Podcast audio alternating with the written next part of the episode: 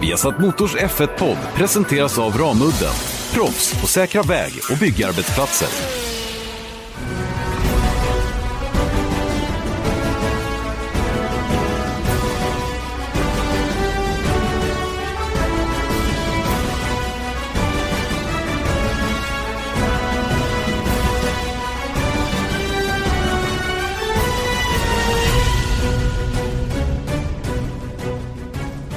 Mycket välkomna till Viasat Motors Formel 1-podd med Janne Blomqvist och Erik Stenborg där vi denna vecka givetvis pratar Monacos Grand Prix, juvelen i kronan på Formel 1-kalendern, eller? Vi ska prata Indy 500 såklart. Eh, kval gick ju den gångna helgen, väldigt spännande sådant och racet nu på söndag då. Och, eh, det blir ju någonting att se fram emot givetvis. Men allra först den stora nyheten idag eh, när det gäller Formel 1 och den är ju tyvärr då mindre glädjande karaktär nämligen det faktum att den trefaldige världsmästaren Niki Lauda har gått bort. Eh, Erik Stenborg, eh, innan vi kommer på, på Niki Lauda, jag vet att du, är, du är verkligen i, du, du, sitter med, du, sitter, du sitter i startblocket kort och gott. Ja det gör jag för att eh, imorgon åker jag till Amerika och Indianapolis och har fullspäckat schema från faktiskt onsdag kväll. Redan när vi landar så börjar vi spela in saker och sen så eh, håller vi på så fram till söndag. Men det är ju, ska bli skitkul verkligen att eh, komma iväg. Det är bara att du vet, nu har vi ju två av tre triple crowns samma helg och det känns ja. lite sådär för tidigare år så har vi inte riktigt behövt bry oss om det speciellt mycket men, men eh, i år är det ju väldigt viktigt plötsligt för oss som sändande bolag att vi ska göra någonting bra av det och eh, eh, då blir det väldigt mycket att göra. Jo men det är klart att det blir det och själv sitter jag faktiskt i, i Monaco och precis anlänt Eh, åkte, åkte taxi hit eh, från flygplatsen tillsammans med Rickard Rydell förstås och gokartfamiljen Vard, Jocke och Rosmarie Vard som mm. var vänliga nog att låta oss dela taxi med dem hit. Och, ehm, eh, deras dotter Rebecka såg också till att vi, vi kom in i lägenheten som vi ska bo den här helgen. Va? Så det, det känns eh, oerhört stabil, en stabil start får man ändå säga. Eh, och eh, du pratar om eh, Indy 500 och Indianapolis. Ehm, ehm, jag, jag, hade ju en mon monstersändning, kan man kalla det det? Ja. I, I söndags. Den var lite väl lång kan jag tycka. för, för, egen smak till och med.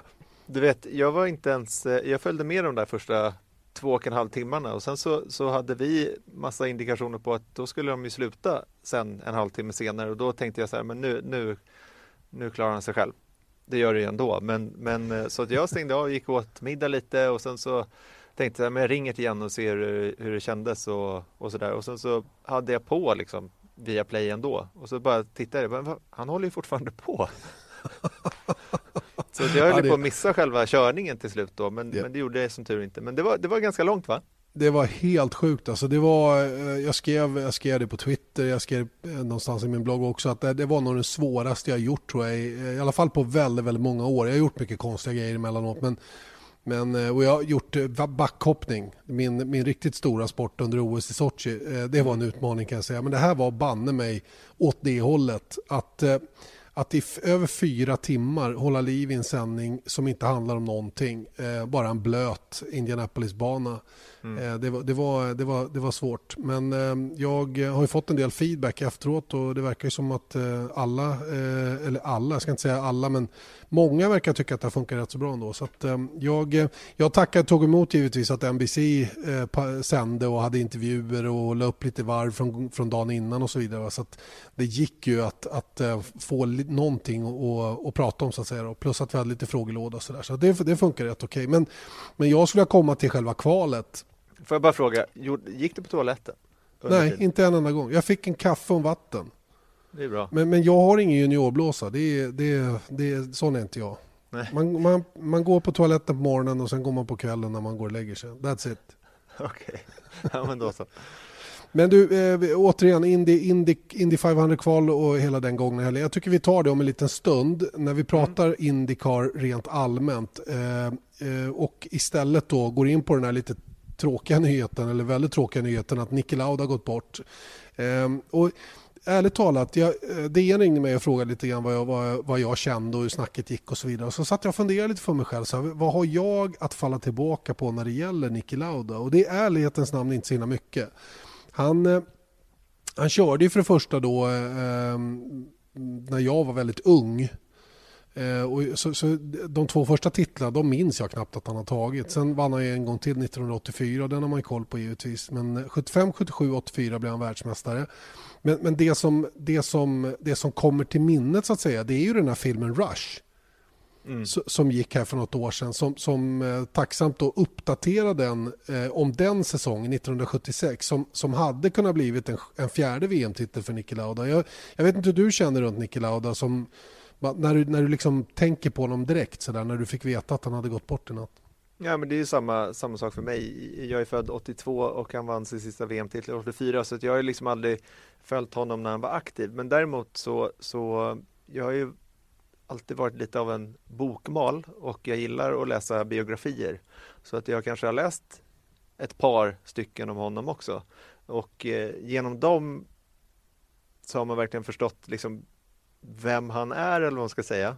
Tror jag. Jag menar, det är inte så att man kände, att jag kände honom men, men eh, man har ju sett honom väldigt många gånger på eh, F1-banorna när man har besökt dem. Eh, men, men liksom ganska torr, eh, ingen spelevink på något sätt.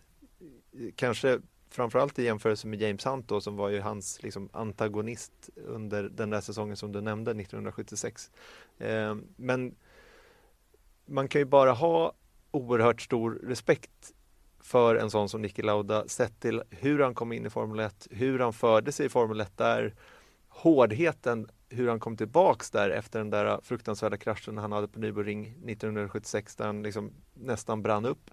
Eh, och ba missade bara två race, körde klart säsongen. Eh, förlorade och på vippen att vinna VM. Absolut, så det var ju det. Utan den där kraschen så hade han ju, hade han bara tagit några poäng till under de där uh, två racen som han missade, då hade han ju varit klar världsmästare det året också. Och då hade han varit fyrfaldig mästare. Men sättet han kom tillbaks, sättet han slutade, eh, han var entreprenör och hade flygbolag och allting sånt där och vad man förstår inte minst nu efter hans bortgång är hur att han verkligen haft en, en viktig roll hos Mercedes också.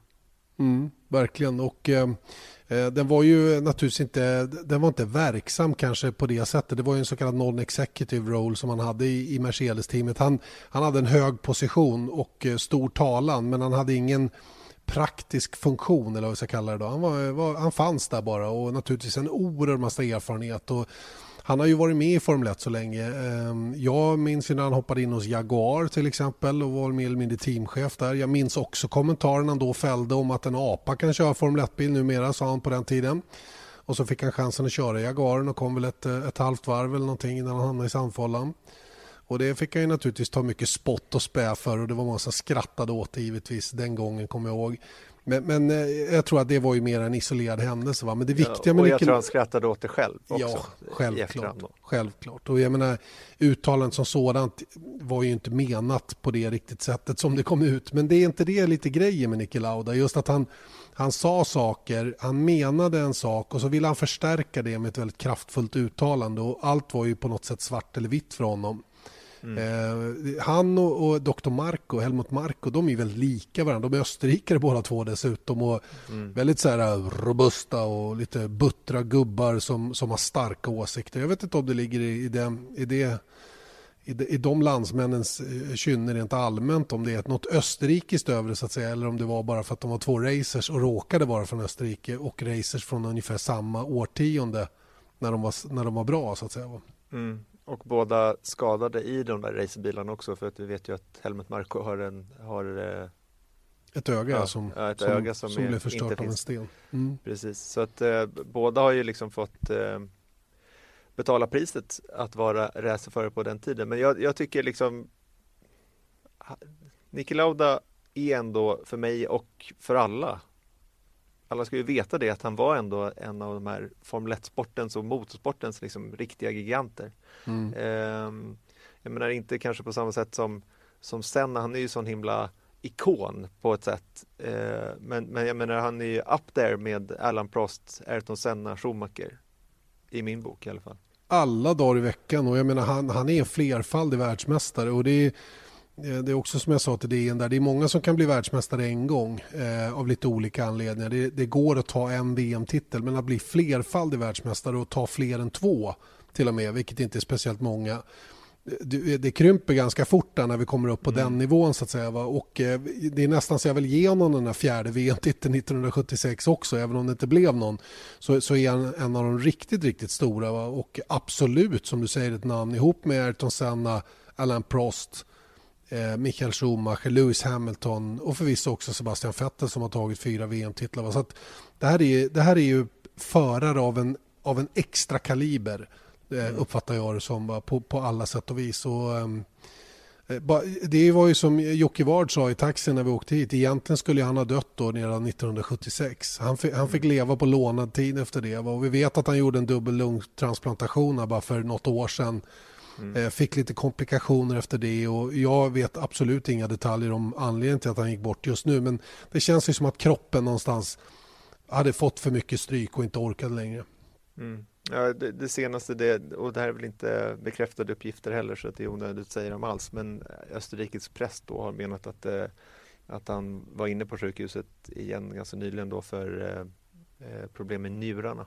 Mm. Eh, och det är väl jag är verkligen ingen läkare så jag ska inte säga någonting om, om det. Men just det där uh, runt äh, lungorna var ju att uh, de största, han blev ju bränd och så i ansiktet och över hela kroppen. Men, men det som verkligen var livshotande som jag förstår det 1976 efter kraschen i, på Nybyring var ju att han hade andats in de giftiga gaserna. Giftiga gaser, och, och varm brand, brandrök, ja, precis, ja. Som, som skadade honom på insidan. Och de scenerna från den filmen när de gör ren hans lungor eller spolar, mm. det är ju det värsta jag har sett tror jag. Nej, det är det kanske inte, men, men ett av det värsta jag har sett i alla fall. Och en väldigt stark scen, tycker mm. jag. Mm. Och, och, att veta då att han eh, inte långt efter den här kraschen sitter i en racerbil igen och faktiskt mm. slutför säsongen. Det är för mig helt ofattbart. Alltså att han fick på sig hjälmen över de här skadorna han hade och alltihopa. Eh, otroligt. Vilken kille på alla sätt och vis. Ja, det säger en del om mannen Niki Lauda. Som Verkligen. orkar ta sig igenom det. Nästan lite dåraktigt måste man ju säga. Också. Ja. Eh, det man minns också är den röda kepsen förstås, som alltid har suttit på efter den där kraschen. Eh, skyld i hans huvud. Jag tror att det mest var det. Han använde ju den ganska, eller den blev ju något sätt, på något sätt hans, eh, hans kännetecken. Och mm. han hade ju Parmalat stod ju länge på den och eh, han hade lite olika varumärken till slut. Den blev ju som en, som en, reklam, en reklamplats på stora stjärnan Niki Lauda på något sätt.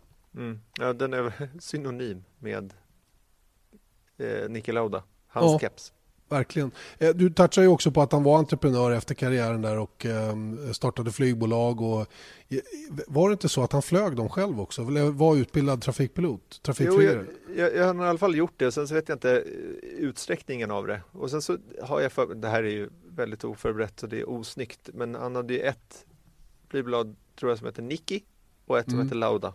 Ja, Lauda var väl det första och sen så var det Nicky, Fly Nicky hette väl det senaste ja. försöket då. Precis. Eh, ja, Niki Lauda är borta, tyvärr. Eh, det är bara att beklaga. Eh, en stor profil i Formel 1-depån är borta och ehm, eh, jag tror att det kommer att prägla den här helgen väldigt, väldigt mycket. Det är många som kommer att hedra honom på lite olika sätt och eh, jag skulle kunna tänka mig att vi gör det i vår sändning också kanske. Det skulle, då skulle du tänka rätt. Mm. Jag kan tänka mig det. Eh, och då glider vi in lite grann på Monacos Grand Prix, eh, tycker jag Erik. Monacos Grand Prix som är helgens race då, säsongens sjätte. Eh, tankarna kring det här racet och dess utmaningar. Eh, vad känner du spontant kring Monacos Grand Prix? Är det den höjdare som många vill göra det till eller är det bara ett, eh, ett, eh, följa John-lopp som eh, vi ska stöka över innan vi åker till Kanada? Jag ser alltid fram emot Monacos Grand Prix med lite skräckblandad förtjusning för att det, det, det blir ju sällan jättebra racing. Men det är just den, den, grejen att man kör i Monaco som är, det är förtjusningen i det också. Eh, de här ombordbilderna som vi får är ju, kan jag känna mig lite tagen av faktiskt. Sen så, för min del är ju kvalet höjdpunkten på helgen. Det är ofta så, så det blir. Kval och start. Mm. Sen, sen, eh, resten brukar ju bli lite sisådär, helt ärligt. Men, men jag tycker så jag försöker se på Monaco är ändå att det här är Triple Crown. Det betyder något oerhört mycket för alla förare och team som är där att köra bra här. Och med, med det så kan man liksom bygga upp den här eh, spänningen inombords på något sätt. Förstår du? Nu är jag lite lös i kanterna här runt hur jag tänker men jag tycker fortfarande absolut att det finns en förtjusning i Monaco. men Sen så är inte jag heller dummare än att jag förstår problematiken i att köra Formel 1 där.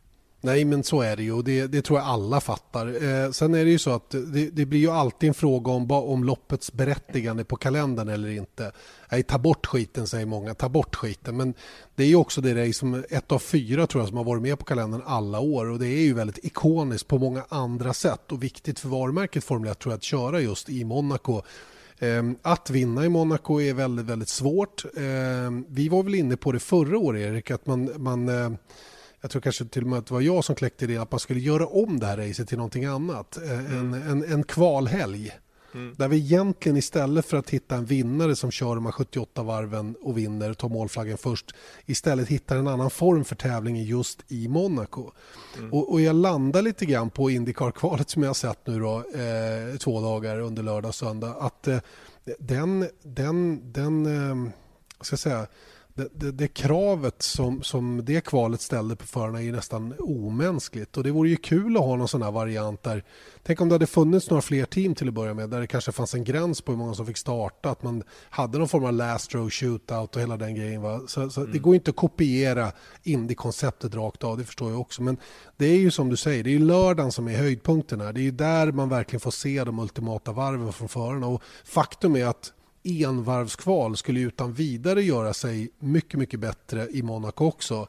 Där, vi, och där, där det skulle kunna vara steg. Man skulle kunna göra ett, ett kval i Monaco till mycket, mycket mer än vad det är idag för att liksom dryga ut upplevelsen av den här coola banan. Mm. Ja, men det, det, det, som jag tycker är coolt med, med eh, Indycar-kvalet är just de här outsiders. alltså någon som kommer med enbildsteam, någon som lägger alla kort på ett enda race och inte alls säker på att kvala in. Sånt där. Men poängen där är ju att det ska ju ändå kulmineras med ett race. Mm. Så när vi var inne på det här förra året så var det ju som ett, eh, ja, som ett time attack-tänk. Att man skulle liksom sätta det ultimata varvet och sen skulle det vara bra, bra där för att racingen i Monaco är ändå så pass lidande. Det som jag tänkte på inför vi började spela in här var just den grejen. Och jag menar att bjuda in nya entries, det är någonting det kommer inte ske för det är alldeles för, för mycket ja, pengar går, för att ta fram en enda bil. Nej, det Precis. går inte. Däremot så skulle team kunna ha en 3D-bil. Eh, alla behöver inte få kvala in så att man skulle kunna fylla upp eh, en grid så att istället är det 30 bilar men 26 får starta och så är det fyra som faller bort till exempel. Men jag tror att ändå, och det tycker jag är kontentan av det här, att Monacos Grand Prix har sitt berättigande på kalendern just för att det är Monaco. Jag menar, Monacos Grand Prix hade aldrig införts eh, i modern tid. Utan det är på gamla meriter som det är där. Men eh, ja, det, det, är klart man ska köra i Monaco. Mm, mm. Ja, jag, jag, kan inte heller se en Formel 1-kalender utan Monacos Grand Prix, även om jag vet eh, ganska exakt eh, efter lördagens kval hur loppet kommer att avlöpa. Så, mm. så det, det, ska vara det. Det är så svårt att köra här och det är så, det är så, det är så eh, fruktansvärt knepigt att vara snabb just här med alla dessa utmaningar som vi då kan komma, på, komma till. Eh, den här trånga banan, eh, vägbanan som lutar lite åt fel håll i vissa kurvor. Man måste ta hänsyn till någon ojämnhet där och man måste göra si och inbromsningen efter tunneln. Och snabba ingången i tabak, du har inte en aning om hur det ser ut eh, när du har svängt in. Du svänger helt blint för du kan liksom inte se genom kurvan och så vidare. Och det här är i extrema hastigheter dessutom.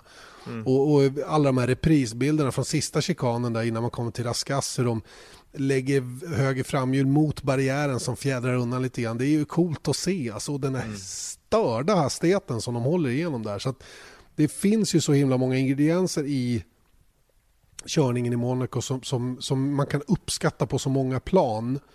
Eh, men, men som tas ner lite grann av då att, att racet naturligtvis blir, blir väldigt statiskt. Mm. Grejen är dock, och det ska man inte glömma bort tycker jag, är att det kan ju komma en krydda i form av en krasch. Det kan komma lite regn, det kan komma eh, någon som får problem på fel tillfälle. Jag menar, sett till de, säg de senaste fem åren så har det ändå funnits spänning i Monacos Grand Prix, kanske mer så än i Spaniens Grand Prix. Just för att eh, sista varven, Ricardo, eh, vet, Red Bull inte redo när, när de ska mm. komma in i depån. Samma sak för Mercedes som tappar segern de sista fem varven. Så mm. att i Monaco så är det inte över förrän det är över, så är det alltid, men än mer så i Monaco för att även om man åker på halvfart så kan man toucha muren plötsligt. Mm. Mm. Man och kan då... köra väldigt sakta och köra in i muren också. Ja, men precis. Så... Ja, exakt. Bakom Safety Car till exempel. Taskigt. Ja, ja. Jag tror inte han lyssnar ändå. Så Nej, det, jo, det, okay. gör han. Ja, ja, det är klart han gör. Men eh, hur som helst, det, det, det ska man inte, jag, jag, tycker absolut inte man ska avfärda Monaco Grand Prix för helt plötsligt så händer någonting som skakar om. Och, mm. då, och, och, då blir det väldigt spännande. Sen, sen har vi en detalj till och den, den är, ju, den är ju väldigt eh, navelskådande för det är jävligt häftigt att vara här. Det ja. går inte att komma ifrån. Det är ju hopplöst att jobba här och gå här och ta sig och komma igenom vakter och allt vad det är. Men det är ju banne mig coolt ändå. Det är ju liksom ingenstans sitter man så nära bilarna som just här och det kostar tre gånger så mycket som på en vanlig bana men fine. De fyller ju läktarna, läktarna i vilket fall som helst och det är party hela nätterna och det är liksom ja, det är någonting speciellt med, med hela atmosfären runt omkring va? och allt det här gör ju att vi troligen kommer att få sitta här och ha den här diskussionen varje år inför och varje år efter i rätt många år framåt. Det känns så. Ja. Jag tror det. Och där kom jag på en till grej, apropå att det är så mycket folk och det är så dyrt och hej och hå. Det här racet är, det här är ju av, av eh, marginell betydelse för de, för de som tittar på TV, men det är ju kanske det viktigaste loppet för teamens räkning sett i deras budgetar. För att om det är någonstans de, de, eh, deras sponsorer vill komma och, och eh, uppleva Formel 1, då är det ju till Monaco. Mm. Så att det är ju aldrig så svårt som i Monaco att jobba heller för settle access. Jag menar eh, visst, vi, vi kan få lite bra access till intervjuer just här också men, men ibland så blir det ju pannkaka för att folk håller på så mycket med andra grejer så de har inte tid med media. Nej, visst är det så. Visst är det så. Visst är det så. Det är modevisningar och gudans moster. Eh, just det. Eh, det om själva Monaco då. Eh, då glider vi in lite grann på mästerskapet tycker jag. Eh, Formel 1-mästerskapet. Vi har alltså fem raka, historiskt fem raka eh, vinster, för, dubbelsegrar för Mercedes så här långt. Och mer eller mindre ett avgjort mästerskap i båda mästerskapen skulle jag säga. Eh, sett till Mercedes som märke. Eh, förarmästerskapet är självklart inte avgjort ännu. Det kommer att bli en hård kamp tror jag framöver mellan, mellan Lewis Hamilton och Valtteri Bottas. Åtminstone hoppas jag det. För det är det sista lilla halmstrået vi har nu. Mm. Eh, Mercedes är nu faktiskt närmast överlägsna i alla typer av kurvor. Blev oerhört tydligt senast i Barcelona och självklar solklar favorit även här i Monaco. De har ju liksom de har jobbat på sina svagheter så pass att de även i snabba i långsamma svängar nu eh, de var ju total, de krossade ju alla i sista sektorn till exempel i Barcelona då, som påminner rätt mycket om eh, typen av kurvor här i Monaco också. Jag tror att Mercedes blir oerhört svåra att tas med. Jag hoppas att de inte blir det men jag tror att de kommer att bli det.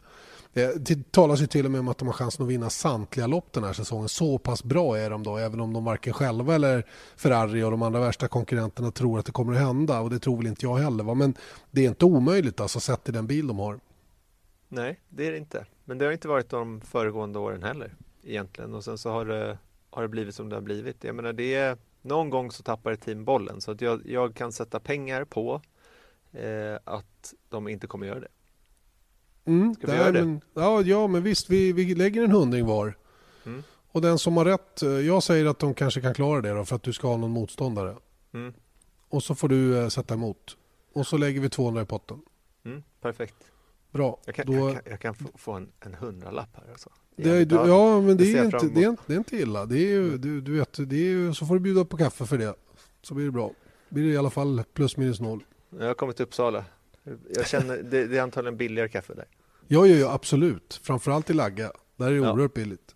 Precis. Nej, Eh, men, men eh, det är ju verkligen så och jag tycker det var spännande och det, det här ska vi faktiskt komma in lite på i helgens sändningar. Just vad är det, försök i alla fall reda ut varför, eh, vad är det Mercedes hittat på som har gjort att de är så pass eh, överlägsna och just det här med långsamma eh, kurvor och det har ju varit deras liksom akilleshäl om de har haft någon de senaste åren just mycket på grund av deras långa hjulbas vilket gör att eh, de har inte lika lätt att ta sig runt tajta kurvor och eh, de har ju hittat på någonting med bakre hjulupphängningen som, som Ja, gör att det- det där avhjälps. Det kallas för bakhjulsstyrning av en del. Jag vet Mm. inte riktigt hur det funkar men eh, det kan vi väl kanske försöka ta reda på under helgen om man Det är ju inte bakhjulsstyrning i den, i den bemärkelsen att man svänger med bakhjulen men det, det är ju väldigt mycket bak, bak på bilen som hjälper till att rotera bilen snabbt Mm. och smidigt då i framförallt långa, långsamma svängar. Och den här lite längre bilen då som Merca har då och som man har väldigt nytta av på många andra ställen på varv eh, just för att man får en större yta under till då som ger mer downforce. Och det är ju det som gör att de heller inte kör den här aggressiva raken då som till exempel Red Bull och Ferrari delvis också har anammat och Renault. Och, och det där är lite roligt tycker jag för det har vi väl också berört tidigare där att, att eh, Adrian Newies koncept hyllas hela tiden. Och det hyllades ju även senast utav Giorgio Piola tycker jag i, i Barcelona. Han menar på att han är ju basically number one när det gäller car design. Men är han verkligen det längre? Jag undrar det. Alltså det är, hur, hur, hur kan han vara det när de har fått storstryk nu i, sedan 2014 och framåt? Av en bil som ser eh, ganska mycket annorlunda ut. Mm. Ja men fråga Red Bull så säger de att det är Renaults fel och eh, ja men det är klart att vi har det lite jobbigt nu eh, för att eh, nu är ju första året med Honda och de är inte riktigt där men vi har goda förhoppningar om att det här kommer eh, avhjälpas under säsongen och Mm. kanske nästa år då kommer vi fightas om VM. Ja, de, men är det så att Red Bull trots allt är näst snabbaste team just nu? Är, man är nästan benägen att tro det alltså efter att ha sett eh, ett antal tävlingar här nu under inledningen på säsongen att Red Bull i vart fall race pace-mässigt är, de, eh, är det verkligen touch and go med Ferrari. De är lite långsammare i kval. Och det, det tror jag är, det hänger, ju, det hänger ju på Honda trots allt, deras motorleverantör just nu och har tidigare också hängt på på Renault i förhållande till både Mercedes och men, men just racepacen just nu den är imponerande bra från Red Bulls sida och eh, jag tror den här helgen kan bli väldigt intressant att följa från deras sida också för den, den här banan ska väl passa eh, Red Bull-bilen. Har ju i alla fall gjort det tidigare. Vi vet ju hur stark Daniel Ricciardo var förra året och eh, även med motorproblemen så lyckades han ju hålla undan då i racet. Mm. Och för förra året med eh, problemen i depåstoppet. påstoppet och apropå huruvida Red Bull är bättre än Ferrari, det är bara att kolla på VM. Ja, rent penga, pe- pengamässigt, poängmässigt så, så ehm, i förra VM så är de ju det faktiskt. Och, eh, och det är ju varför de inte är det i, eh, i konstruktörs-VM skulle jag vilja hävda att det kanske är att eh, Gaslys lite svaga start på säsongen har, har legat dem i fatet där. Annars så Mm. Vet man inte var de hade kunnat vara heller. Nej, Eh, Jag börjar, jag börjar vända lite när det gäller Gasly. Jag, var lite, jag varit kritisk till honom i inledningen på säsongen. Men faktum är du, att han har ju ett jäkla svårt benchmark i Max Verstappen som har mognat något otroligt sista sex månaderna. Eh, det var någon som kommenterade det efter, efter Spanien där att han i starten där backade ur fighten om och var först iväg i starten och, och var lite smart istället. Sånt som man aldrig har hört från Max Verstappen tidigare och, och är ett tydligt tecken på att han han har mognats i sin, i sin inställning att han, han kan inte vinna till varje pris utan han kan maximera sitt material och det är precis det han gör just nu. Och då kommer resultaten konsekvent. Eh, han kan ha toppar, det har han haft tidigare också. Det kommer han att ha i år med tror jag bitvis om materialet tillåter det. Men framförallt jämnheten som han har haft hittills har ju varit enastående bra och han kan gå ifrån en tävling och säga jag är nöjd med fjärde plats. vi var inte snabbare. Mm. Det är liksom inte, för honom är det inte do or die att vara före alla andra längre utan nu har han tänkt till lite grann och konstaterat att det här är den, det material jag har tillgängligt och det gäller att köra därefter och göra och att maximera prestationen med den tillgängliga bilen. Och det är det som, det är det som har lyft honom en nivå och det gör att Gasly ser ännu lite blekare ut i förhållande till, till Verstappen. Plus att det är en omställning helt uppenbart eh, för Gasly att komma till den här bilen då som, som har en speciell körstil. Jag vet att Björn Wirdheim har varit inne på det och, och, och antytt att det är på det viset att, att Red Bull-bilen kanske måste köras på ett speciellt sätt som Daniel Ricciardo behärskade i stor, till stor del eh, mm. tillsammans med Max Verstappen. Ja, men, eh. tänk dig in i Gaslys situation. Att dels mm. byta team, det ska vara svårt. Och han byter till ett team som Ricardo lämnar självmant. Antagligen till stor grund av att eh, Max Verstappen är så stark i det teamet. Oh. Just med support och att han har verkligen teamet under eh, i sin högra hand så att säga. Mm. Och där kommer Gasly in. Sen uppmärksamhetmässigt, han har kört i Toro Rosso eh, under ganska kort tid. Det var ganska tidig eh, befordran så att säga upp till, till det stora teamet. Det är inte heller lätt att hantera. Eh, skillnaden är väl bara att det känns som att han ändå får lite bättre support än till exempel en sån som Brendan Hartley fick i fjol. I Toro Rosso ja. Mm. ja. Oh, nej, men det är inte någon som vill såga av grenen för Pierre Gasly ännu åtminstone. Och vi har ju varit inne på det att om man fortsätter att vara svag, ja då har Helmut Marko dåligt tålamod. Och, men, men, men, vi ska vara ärliga och säga att det, det, finns inte jättemycket bättre att ersätta Gasly med just nu heller. Va? Så det, det ska ju vara Alex Albon då. Men där tror jag man är lite osäker på på honom just för att han är så oerhört oerfaren. Och han skulle må bra av att åka i Toro hela den här säsongen så att säga och innan han eventuellt flyttar upp. Men det kan ju bli så att Gasly bara får ett år i Red Bull så det är fullt möjligt. Mm. Men, ja, absolut, men det beror ju på hur, hur han eh, lyfter sig eh, resten av säsongen. Och det, det skillnaden mellan Gasly och Hartley om man nu ska göra den jämförelsen var ju att Brandon Hartley var ju ändå med i juniorprogrammet för Red Bulls. Alltså tidigare under säsongen droppades från det för att han inte hade presterat tillräckligt bra, var det i World Series eh, och sen fick han då komma tillbaka när de började få ont om förare att stoppa in i sina bilar och då på så sätt kom han tillbaks. Så att jag menar, Helmut Marko har ju redan droppat Hartley en gång. Så mm. att, att eh, han ansåg nog inte att Hartley var någon drömsituation från början att behöva ta det klivet att stoppa in honom i bilen. Gasly är en helt annan grej tycker jag i, i jämförelse med Hartley igen då att man han har haft Red Bull-supporten från början till slut så att säga. Ja, i alla fall eh, ja, mer kontinuerligt i vilket fall som helst. Även om det såg ett tag ut som de tänkte droppa även Gasly där innan de skickade över honom till Japan då för lite eh, eh för en mognadsprocess eller vad vi ska kalla det. Eh, ja, då har vi pratat om toppen där. Mercedes, eh, Red Bull eller Ferrari. Eh, sen är det ju fortsatt intressant i mittfältet då vem som kommer att eh, se stark ut här. Eh, McLaren gjorde ett bra race senast eh, med, med Carlos Sainz. Renault är fortfarande ett stort frågetecken. Hur kommer de att funka här? Jag såg att om den här nya motorn nu är om de är stoked by it som, som eh, Ricardo sa så kommer de gå för, för mycket power nu från, från deras power unit och försöka ta tillbaka lite av det som de saknar på andra områden. Då. Den där bilen verkar väldigt inkonsekvent Eh, Haas-teamet gjorde också en bra tävling senast. Eh, poäng för båda bilarna och den första VM-poängen för Romain Grosjean. Eh, kan de vara starka? Det här är inte någon favoritbana för, eh, för Haas-teamet som eh, aldrig har fått däcken, de mjukaste gummiblandningarna, att funka just här. Och I och med att de har haft problem med att få däcken att funka i år också så, så tror jag faktiskt att det finns en risk att Haas kan droppa tillbaka rätt ordentligt just här i Monaco. Jag hoppas inte det, men det finns en risk. Eh, och jag vet inte om du noterade Erik, men Pirelli säger också att de är väldigt förvånade över att teamen nu gnäller på att de här däcken som de har i år eh, är svårhanterliga. Mm. Eh, av olika skäl. Då. Det är ju rätt många som, och det är ju klart, är inte det naturligt också när det går tungt för ett team att man måste hitta en förklaring till det och då är det lätt att hoppa på Pirelli. Men det är ju det enda som händer hela tiden. Ja, men det så. Jag menar, de som det går bra för, de som det funkar för, de har inga synpunkter på Pirelli-däcken. Jag har inte hört några i alla fall. Nej, och det är ingen som har problem med någonting så, så länge det går bra. Så, så vad är det då fel på? Däcken eller bilen?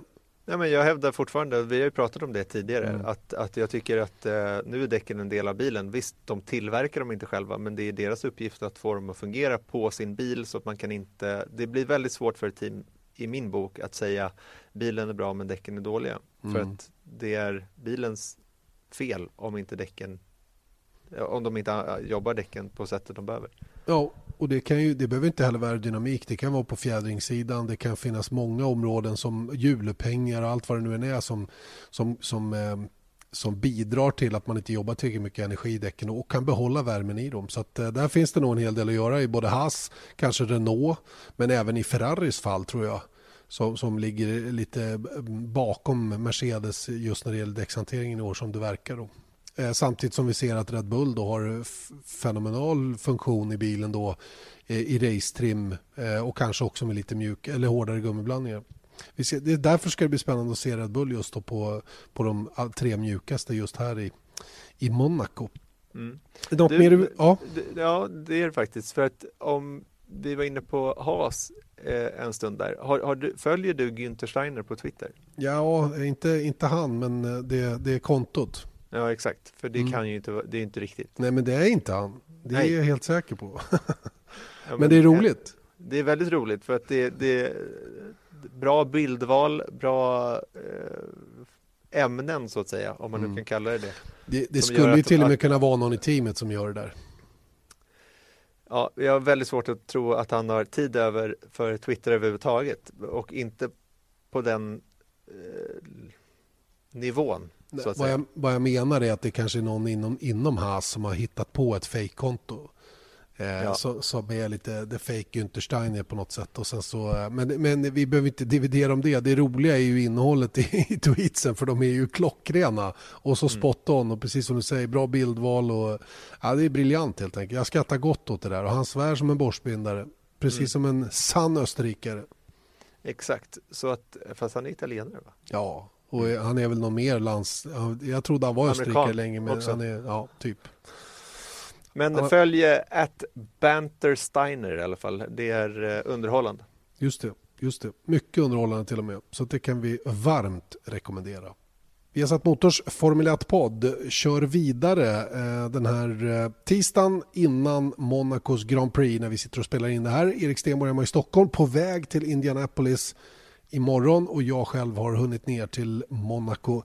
Och, eh, Eh, vi sitter här och filosoferar lite grann om eh, lite olika saker. Eh, närmast Indy 500 tycker jag Erik som, som är den andra riktiga juvelen den här helgen. Då. Vi har ju två av de tre loppen som ingår i Triple Crown samma helg. Och Monacos Grand Prix har vi pratat mycket om. Men Indy 500 är värd, värt en hel del utrymme också tycker jag. Där vi har sett ett kval den gångna helgen som blev väldigt, väldigt intressant på många sätt. Mm. Kan vi inte börja med Fernando Alonso? Det kan vi absolut göra. Eh, det är väl lika bra att ta fram saltkaret. Eh, såret är vidöppet. Ja, han kvalar alltså inte in. Han var ju, han, eh, sist han körde på Indy 500 var 2017 och då var det i samarbete, McLaren då i samarbete med Andretti Autosport och då gick ju allting galant från början till slut i stort sett. Han kvalade in i, i Fast 9 utan problem. Han blev årets rookie. Allting var eh, ja, glädjefyllt i det lägret och sen så ledde han faktiskt under en, en tid och sen så fick han då tyvärr bryta lite ironiskt nästan med en Honda-motor. I, i, eh, I år då så kommer McLaren med sin eget entry till Indy 500 med Chevrolet-motor. Man trodde liksom ja, känslan på förhand var ju eftersom det gick så bra sist och man kanske underskattade, i varje fall som eh, åskådare, att hur svårt det är med Indy 500 att kvala in. Och det går ju ungefär lika dåligt som det gick bra 2017. Ja, och ungefär lika dåligt som det har gått för McLaren de här åren när han kom tillbaka dit eh, inledningsvis tillsammans med Honda. Det, det, det, det, var ju nästan skrämmande dåligt som det såg ut för, för Fernando Alonso under hela veckan egentligen. Det började med den här kraschen han var med om Eh, bilen understyrde upp i, i muren och eh, han, han, lekte pingpongboll där mellan barriärerna och efter det så kom de aldrig tillbaka. Den bilen de kraschade bort där det var ju den bilen som hade förberetts hemma i England och, och polerats och masserats som de kallar det i USA. Man masserar de här bilarna som går på ovalerna för att trimma ner precis allt som går för att de ska gå så lätt genom luften och det är inte bara aerodynamiken utan det är även det är även det mekaniska i motorn, växellåda, hjulupphängning. Allting, allting optimeras så mycket mm. som man kan inom ramen för reglementet. Den bilen smällde alltså Alonso. Då fick de ta fram ett reservchassi, en backup car som det kallas och eh, den, den eh, förberedde då Carlin nere i Florida och den kom då upp till, till Indianapolis. Men det tog tid Eh, Eh, så att eh, Alonso missade faktiskt en hel kördag där. Det gjorde ju ingen annan av de som kraschade. Men han gjorde det och det hjälper inte. Det hjälper sannerligen inte att råka ut för sådana grejer. Och sen så efter det så hittar de aldrig tillbaka. Sen så var de ju hopplöst långsamma. I riktiga kvalet så var han där runt 30-31 plats och missade då avancemang som 30 bil med några hundradels miles per hour i timmen. Eh, men, men eh, det tycker jag var mer så här eh, av akademisk natur. Han kunde ha kvalat in 30 eller varit 31. Visst, men det ser fortfarande inte bra ut. Sen fick han då köra då last row shootout och ehm, då åkte han ut på första träningen innan där och bilen släpade i underredet så det bara slog gnistor om den. Det var ju någonting alldeles galet med den. Och sen kom han då ut efter regnavbrottet och det räckte inte till den här gången heller utan lilla Junkos Racing och Mikael Kaiser kunde gå förbi Eh, och eh, Alonso blev därmed 34 och inte inkvalad till Indy 500 2019. Eh, detta trots att man i en desperat åtgärd på slutet fått nya fjädringar till bilen från Andretti Autosport som, som gjorde då att det såg visserligen bättre ut än det gjort tidigare men det räckte ändå inte till. De, de hade för lite körtid helt enkelt. Och sen har det kommit en artikel efter det som, som jag har, har retweetat på min Twitter som beskriver lite grann förloppet. Eh, och Zac Brown är ju väldigt, väldigt kritisk till hur hela den här operationen har skötts.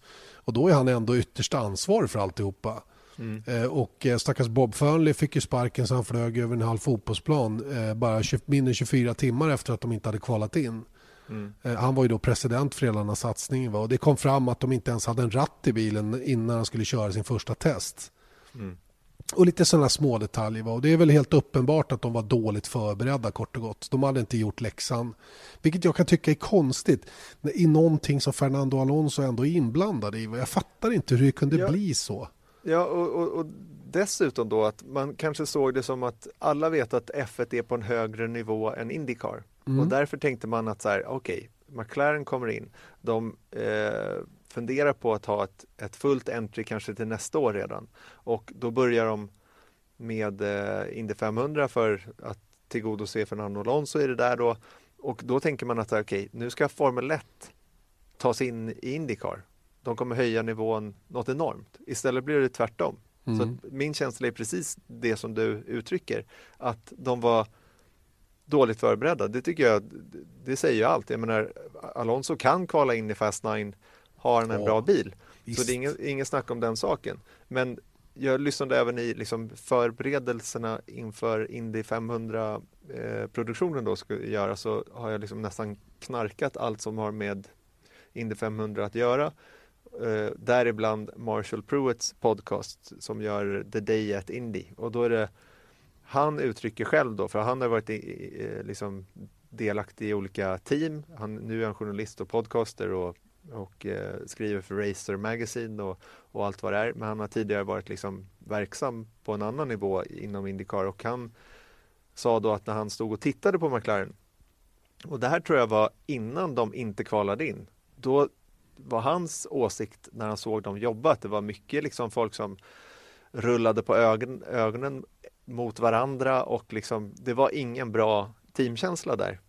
Och då vet man ju då att de har satt ihop eh, ett gäng från McLaren och ett gäng från, från USA då som ska liksom enas i det här och de har ju liksom inte, redan där hade det blivit fel mm. enligt i, i, i, hans åsikt då.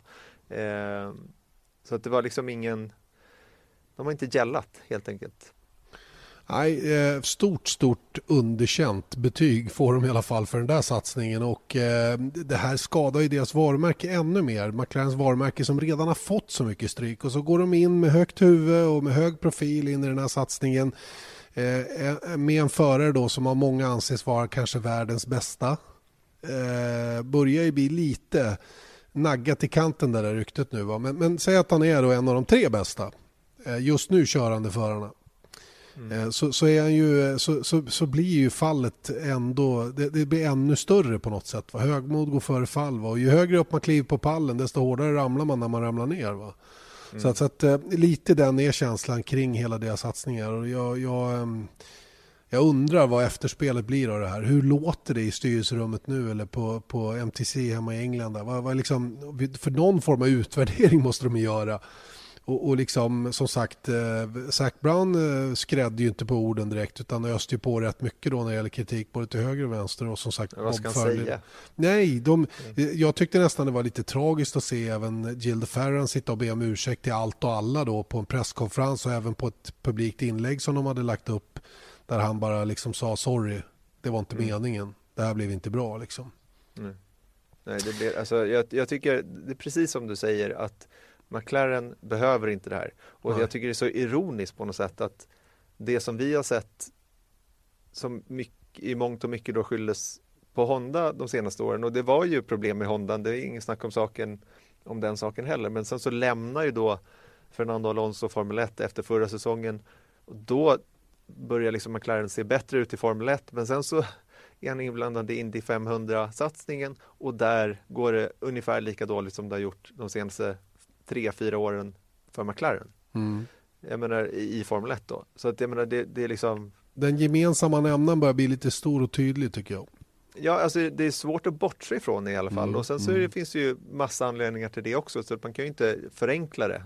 Det är dumt att förenkla det. Men jag tänker jag menar, Alonsos timing har, har talats mycket om de senaste åren och jag menar, det finns ju ingen som har sämre timing sen efter säsongen 2006. Sen har han bara liksom gjort felaktiga beslut med facit i hand.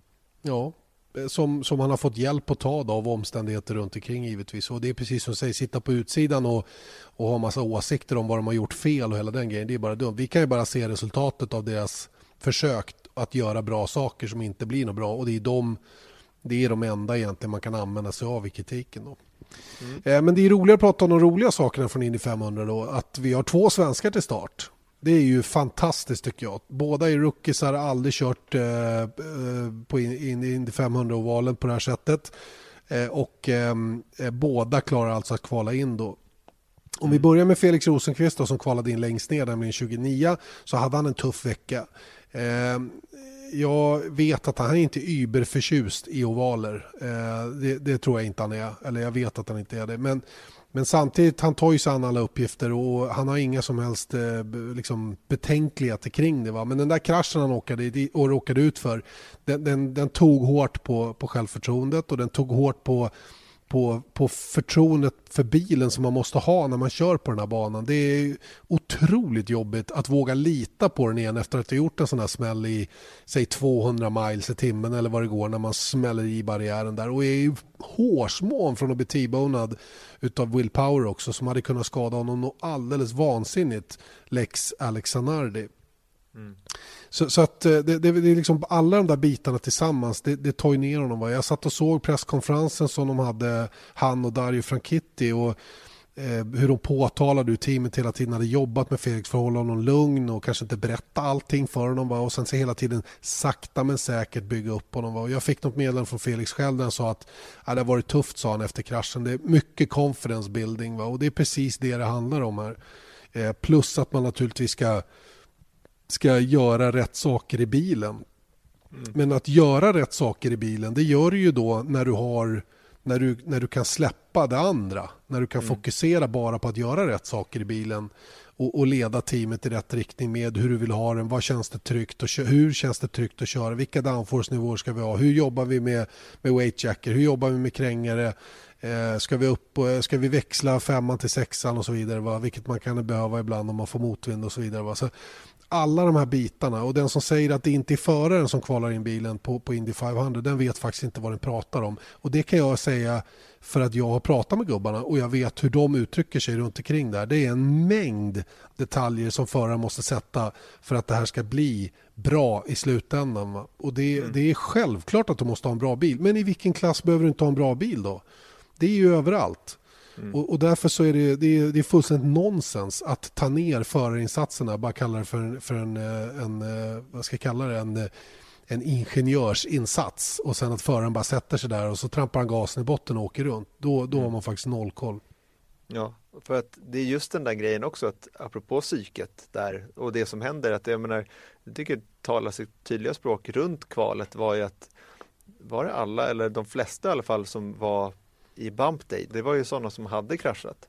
Sen Exakt. Så det att, och det är, det är ingen eh, det är inte positivt att inte ha en oval specifik bil. Det är samma chassi eh, eller samma tubb och sen så sätter man på Typ Arrow. av tubb ja. Mm, mm. ja. Men, men det, är inte, det är ändå inte samma ja, den är inte masserad. på den bilen. Den är inte Nej. masserad så som den ska vara. Precis, och när man pratar då om självförtroende och confidence då är det ju precis det som väldigt mycket racing handlar om, tror jag, utan att ha kört på någon tillnärmelsevis hög nivå själv. Men det är just att det är klart att tror, känner du dig, jag ska inte säga rädd, men liksom obekväm, osäker på vad bilen kommer göra, då är det klart att det är inte lika lätt att hålla fullt genom turn 2 liksom. Det säger sig självt, så att det är ju först jag menar bara att det är en symbios mellan bil och förare. Ja, och det är det ju alltid. Ja. Så, så att jag menar, det går inte att snacka om någonting annat utan det här är som, som alltid ett, ett väldigt, väldigt tajt samarbete mellan de som hjälper dig att sätta upp bilen och de, den, den feedback du lämnar tillbaka och all den erfarenhet som du kan få från utsidan då i Felix fall från typ Dari Kitty men även övriga teamet, hans ingenjör och hela den biten. Och Felix var faktiskt den enda av de som kraschade innan kvalet som slapp Bump Day. Mm. Sen hade vi Chilton och Sage Karam, men Sage Karam var också mot muren lite grann och hade jättestora problem med, med självförtroendet lång tid. Han fick till och med hjälp av J.R. Hildebrand att köra igenom bilen för att veta att den gick att åka fullt med. Mm. Och det, det, säger faktiskt en hel del om, om vad, vad, som krävs av föraren då, i, framförallt innanför pannbenet. Mm. Eh, det om Felix eh, eh, som, som kommer att göra ett bra race tror jag. 29 startrutan, det är ingenting omöjligt bara man kvalar in. Men naturligtvis rent statistiskt är det ju svårt att, att nå det riktiga toppresultatet även om jag hoppas att han lyckas med det såklart. Eh, Marcus Eriksson däremot, han gjorde ju en eh, riktigt bra insats. Har fått mycket beröm för den här insatsen också. Han kvalar in 13 eh, på sitt mm. första försök på, på Indy 500 och eh, han gjorde bara ett enda försök under, under lördagen. Eh, det hängde ihop med James Hinchcliffs krasch Eh, för jag tror att de hade gjort ett försök till om inte Kinch hade kraschat. För direkt när han hade kraschat så började de plocka bilar på Marcus bil. Mm. Delar, delar på Marcus bil. För att kunna bygga ihop en, en bil till Hinch då, som han kunde åtminstone köra igenom innan lördagen var slut och sen då få köra då bump day på, på söndagen så att säga. Då. Mm. Eh, men, men eh, jag pratade lite med Marcus efter det där varvet och han sa det att han hade, varit, han hade gett precis allt Eh, Eh, och, och en grej var ju den här weightjacken då. Nu pratade vi lite siffror där och, och jag är lite osäker på funktionerna. Men man går från plus 1 till minus 3 hade hans ingenjör sagt. Gå inte över minus 3. För det har du inte gjort någon gång tidigare under helgen. Och det handlar om att trimma ner bilen så att den går så lätt genom luften som möjligt men trimma tillbaka den då när man går in i sväng. Och det där såg ni många förare göra med vänster och höger tumme att man, eh, man eh, trimmar ner bilen bak till då för att den ska, det blir som en DRS-funktion kan man nästan säga. Då. Och Marcus gick till minus 5 på sitt varv. Han, han, gav precis allt som fanns med de verktyg han hade tillgängliga och, eh, och lyckades med en kanonfin tid. Han hade dessutom en, en bra lottning får vi väl säga då och kunde starta hyfsat tidigt på dagen. Men 13 rutan som det blev för hans del, det är med, med beröm godkänt verkligen. Och det ska bli spännande att se hur hur det här racet kommer att avlöpa eh, från den positionen. Om man, om man med Honda-motorn som, som är lite klenare här faktiskt kan hänga med åtminstone topp 10 genom det här racet. Sen är man med topp 10 när det är inte vet jag, 30 varv kvar sista stoppet är klart, då kan ju allt hända om man, om man, liksom har, eh, om man har eh, good confidence och, och, känner att bilen funkar på ett bra sätt. Ja, precis så är det. Jag, jag, vet inte vad man ska ha för förväntningar på de där två. Eh, jag tror att en rimlig förväntning är att de ska ta målflagg. Kan de komma topp 10, topp 15 så ska eh, man vara nog väldigt nöjd. Sen så är det klart att det hade varit coolt om de gjorde som Alexander Rossi gjorde 2016 när han som rookie vann Indy 500 med en väldigt speciell strategi. Och jag menar det där kan hända mm. men, men eh, sannolikheten kanske inte så hög men eh, nu när jag är där också så tycker jag att det vore fint om någon av dem där kunde passa på. Det vore, det vore extra kul om man säger så. Kul, men det vore liksom kul för mig i alla fall. Ja, ja, ja, absolut. Absolut. Och allt det trackandet jag kommer att vara med om efteråt om det går bra för dem där borta när jag inte är där. Eh, Erik, eh, eh, några ord också om Simon Pergenot. Simon Pergenot, han är ju faktiskt fransman, eh, som tog pole position. Starkt jobbat i Fast Nine. Fast Nine hela söndagen som för övrigt blev väldigt speciell om allt regnande. Sen så åkte de ut på en helt oprövad bana. Svala förhållanden, ingen visste riktigt hur balansen var. Eh, och så gick de ut och gjorde den där typen av varv. Det var, det var imponerande och det var ingen skräll att det var en Chevrolet som, som lyckades ta hand om pole position. Den är klart starkare Eh, bästa Honda blev väl Colton Hurta till slut. Colton Hurta som verkar helt orädd. Eh, den killen ska vi nog hålla utkik efter i, eh, i racet på söndag faktiskt. Jag tror att han kan, bli, eh, han kan bli väldigt spännande att följa. Det kommer att sluta med en väldigt bra placering eller det kommer att sluta i muren tror jag. Mm. Ja men det är väl en bra spridning där, mm. eller? Eller hur? Och man pratar ju om det. Man är ju två kategorier förare på Indy. De som har varit i muren och de som kommer att köra in i muren. Mm. Och det har till och med Colton Hurt har sagt att han bara, ja och jag är ju inte eh, Jag har inte varit jag, i muren jag, jag, har inte varit i muren än så att, eh, det kommer väl någon gång Du, tell me Erik, vad kommer du att göra där på Indianapolis? Vad kan vi förvänta oss i tv-väg? Eh, jo men vi ska ju göra ett eh, uppsnack runt kvart i sex börjar vårt uppsnack med Anders Kron, eh, Björn Wirdheim är där och eh, vi gör en eh, F1-stuk helt enkelt. 45 minuter innan, eh, 45 minuter studio och sen så ligga lite på feeden och se alla nationalsånger och Driver Start Your Engines och alla traditioner som, som eh, hör till. Eh, vi kommer självklart då få träffa Felix och Marcus exklusivt där vi ska prata lite om det som komma skall och det som har varit såklart. Ehm, en sak är hemlig för att det är en sån där grej som ännu inte är klart men det är stor sannolikhet eh, att Björn Wirdheim kommer få, få vara med om någonting roligt. Eh, eh som vi ska då filma såklart. Ja, ja det hoppas så, jag. Ja. eh, ja men precis. Och sen så, ja, vi ska göra massor av reportage helt enkelt. Eh, mm. Inte bara till Indy 500 men till senare under säsongen också. Kul. Vad ska vi göra här i Monaco då? Vet du det? Har du haft någon koll på det? Ja, ja. Jag, jag är producent för Formel 1 också vet du. Så att, ja. eh, nej, men, eh, vi ska titta närmare på Red Bull faktiskt. Mycket, mycket av det som vi har gått igenom idag är ju någonting som vi ska utforska närmare i tv. Underbart. Ser vi fram emot. Eh, jättekul att snacka lite i denna podd idag. Lycka till med resan över till Nordamerika. Eh, ta väl hand om fotomangen nu. Det är viktigt. Det ska jag absolut göra. Han gör comeback i ja, Viasat Motor. Helt strålande. Björn Wirdheim följer med dig över också och sen finns Anders Krona på plats. Jag och Rickard Rudell i Monaco. Eh, vi kommer att ha ett, en 7000des racingsöndag, en 7000 helg rent allmänt verkligen. Missa ingenting av det vi har och alla tablåer och allt sånt finns ju. Eh, ja, jag vet inte. Finns det något mer att tillägga? Jo, ni kan gå in på Youtube och se mig och en kille som heter Johan Hedberg, Matgeek ja. som han kallas där.